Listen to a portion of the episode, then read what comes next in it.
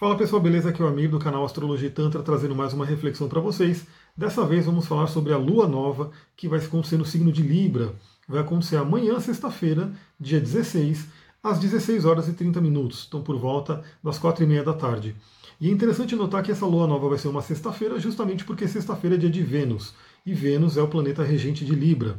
Então eu fiz aqui umas anotações para a gente poder seguir esse fluxo rapidamente passar o máximo de, de informações possíveis para você poder aproveitar essa energia. E eu estou com o mapa aqui do lado também, de vez em quando você vai ver olhando para o mapa, para a gente poder trazer essas reflexões.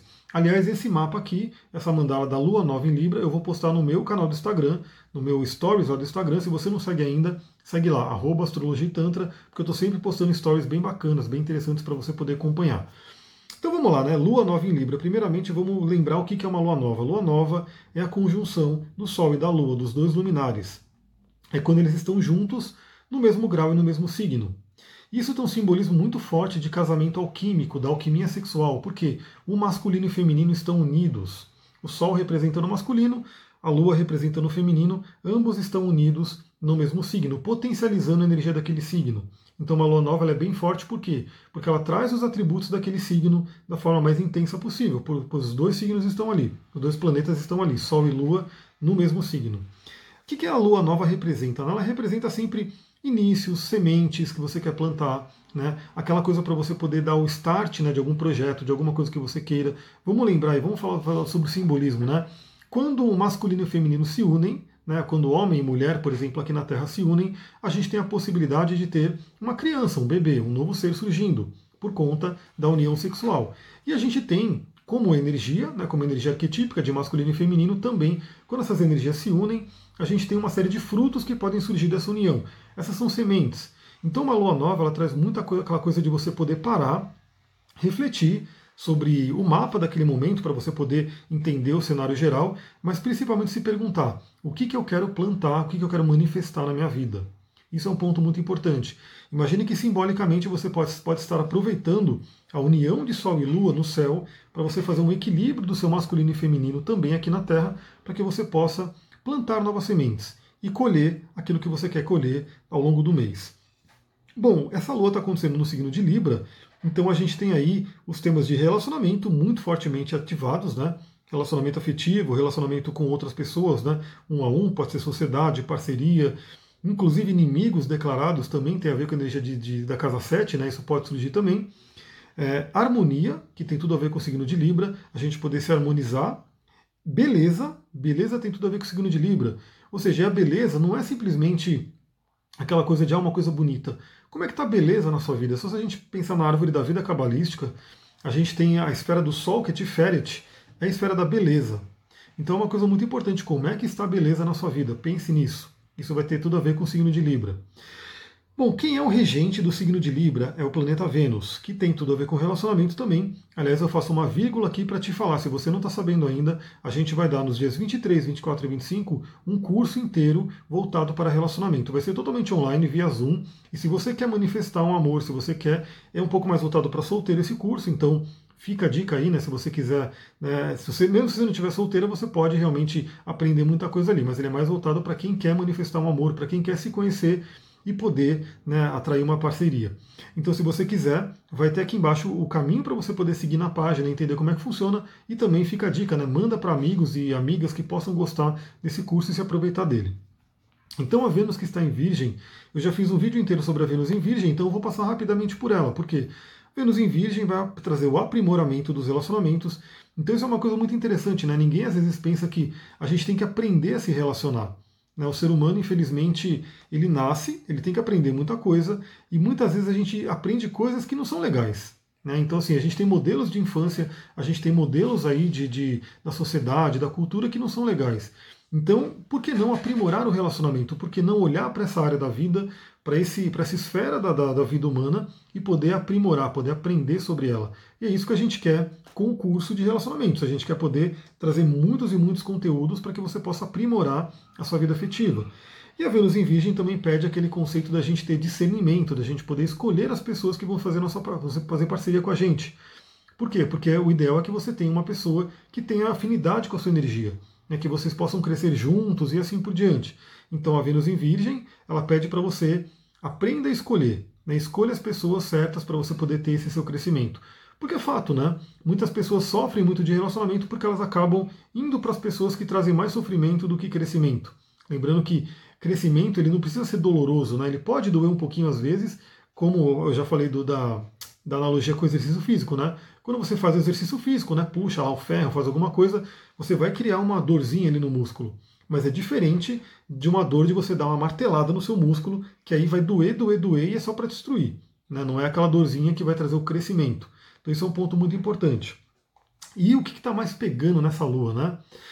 Vocês vão ver muitos astrólogos falando que a lua está bem tensa, está bem complicada, aquela coisa toda, porque a lua nova, junto com o Sol, né? Sol e Lua estão em Libra, formando que um aspecto chamado T-square, ou T quadrado, que é um aspecto de poder, de tensão, formado ali entre os planetas que estão em Capricórnio, Júpiter, Saturno e Plutão, esses três que têm causado aí desde um tempinho aí, 2020 inteiro, né? Eles estão causando aí em Capricórnio, todo mundo já está sentindo isso e a oposição com Marte. Marte também está em quadratura com os planetas em Capricórnio. Então a gente forma aí esse T quadrado, né, que quem tiver no meu Instagram eu vou postar no Stories para você ver, que traz essa tensão. Então uma coisa é que assim, essa tensão está no céu e ela pode se refletir dentro da gente. Bom, quadratura com Júpiter, Saturno e Plutão em Capricórnio. O Capricórnio ele fala sobre severidade, ele fala sobre você buscar excelência, você crescer, você evoluir, amadurecer. Então, primeiramente, o Júpiter que está ali, o Júpiter ele pode expandir coisas na sua vida, talvez coisas não tão legais, mas justamente para você poder olhar aquilo. E lembra que se alguma coisa está surgindo na sua vida é porque de alguma forma você está atraindo. O seu padrão de pensamento, de sentimento, as suas crenças estão atraindo aquilo. Então o Júpiter ele expande, ele aumenta aquilo para que você possa olhar as suas crenças e, se for o caso, ressignificar elas, trabalhar essas crenças, colocar novas crenças no lugar, para que você possa atrair outras coisas. E a quadratura com Plutão e Saturno, Plutão é o senhor do Hades, Plutão é o senhor do inconsciente profundo, onde você pode mergulhar no inconsciente e ver o que, que tem que ficar para trás, o que, que você pode reciclar ali. Plutão ele fala sobre riquezas também, né? Plutão significa o rico, então você de repente pode ser forçada ou forçado por alguns, alguma questão que está acontecendo na sua vida a olhar para o seu interior, lá, lá, lá no fundo, visitar ali e ver quais são as riquezas que você tem ali, os poderes que você tem ali. O, o Joseph Campbell ele tem uma frase muito legal que eu sempre compartilho, vira e mexe, que tem a ver com a energia de Plutão e Escorpião em a casa 8. Que a frase é a seguinte: Na caverna que você tem medo de entrar, existe o tesouro que você tanto procura. Essa caverna, simbolicamente, é dentro da gente, nosso inconsciente. Então fica a dica nesse mês aí, porque essa energia vai valer para o mês, é uma lua nova que vai imprintar esse mapa aqui para o mês. Então fica a dica, durante esse mês inteiro, você pode ter ali né, essa oportunidade de olhar para dentro e descobrir muitas riquezas. Lembrando que às vezes a gente tem que se desapegar de algo que está velho, desgastado, para poder acessar uma riqueza que está dentro da gente. Por isso que Plutão ele fala sobre renascimento.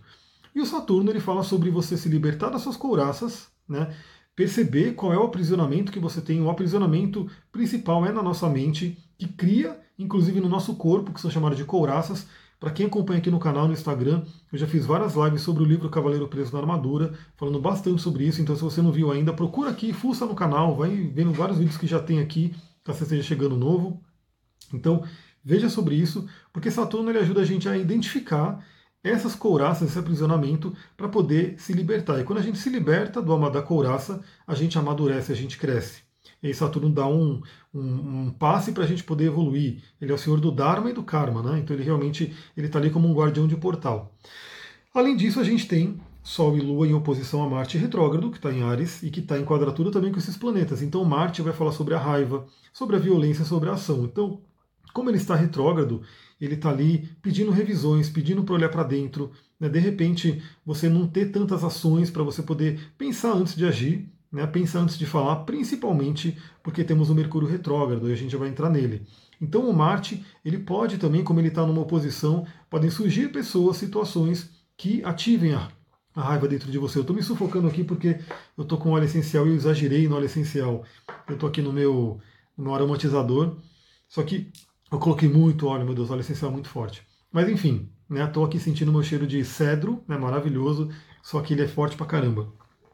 E aí a gente tem né, é, dois pontos muito importantes. O Mercúrio que está retrógrado, então não sei vocês, mas eu já tenho visto várias e várias né, é, coisas representando o Mercúrio retrógrado. Ontem mesmo eu estava dando aula no Zoom, né, dando aula ali de cristais. Do nada eu sumi, o Zoom fechou e depois eu voltei. Isso eu já estou na 22 aula desse curso, né? E nunca aconteceu isso. Ontem com o Mercúrio retrógrado, isso aconteceu. Né? E mais algumas outras situações que eu já vi aí de questões de comunicação e aquela coisa toda, né? Então fica de olho no Mercúrio retrógrado. Também já fiz vídeos aqui no canal refletindo sobre isso, mas ele vai estar também nessa lua, nessa lua nova, imprintado ali em escorpião e em oposição a Urano, que também está em retrógrado. Então surpresas podem vir. Tem que ter um cuidado a mais, porque assim, além de Mercúrio estar retrógrado, ele está em oposição a Urano. Urano é o cara que traz surpresas, traz aquela coisa inesperada. Então, duas vezes, quatro vezes, revise as coisas que você vai falar. Né? É, tenha cuidado ali com a reatividade, tenha cuidado ali com, de repente, você fazer uma coisa sem pensar, porque pode ter surpresas ali. Então tem que ficar a dica com isso. E por fim, temos aí Vênus, né, que é o planeta que é regente dessa alunação por conta de, de Libra, está em Virgem numa oposição a Netuno. Então possibilitando duas coisas. Né? Primeiro você é, retirar as ilusões, né? então olhar o que está por trás do véu, tomar cuidado com as ilusões, obviamente, né? e também acessar o seu inconsciente profundo para poder identificar padrões que de repente impedem você de se relacionar de forma amorosa e profunda. Então, a oposição de Vênus com Netuno, ela vai trazer isso, né? ela vai trazer a possibilidade de você.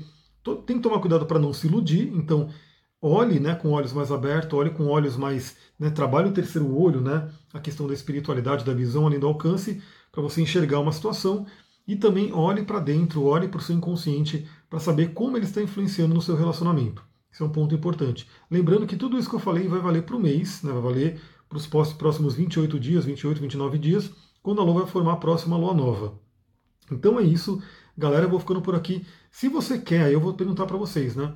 Se você quer mais um vídeo onde eu vou falar sobre cristal ou cristais, que eu vou, eu vou levantar, vou refletir sobre cristais que eu posso indicar, cristais e a prática, né, para você poder fazer a limpeza para esse mês, né, a limpeza do tanto com o Ho'oponopono quanto o ritual do arrependimento, você comenta aqui embaixo.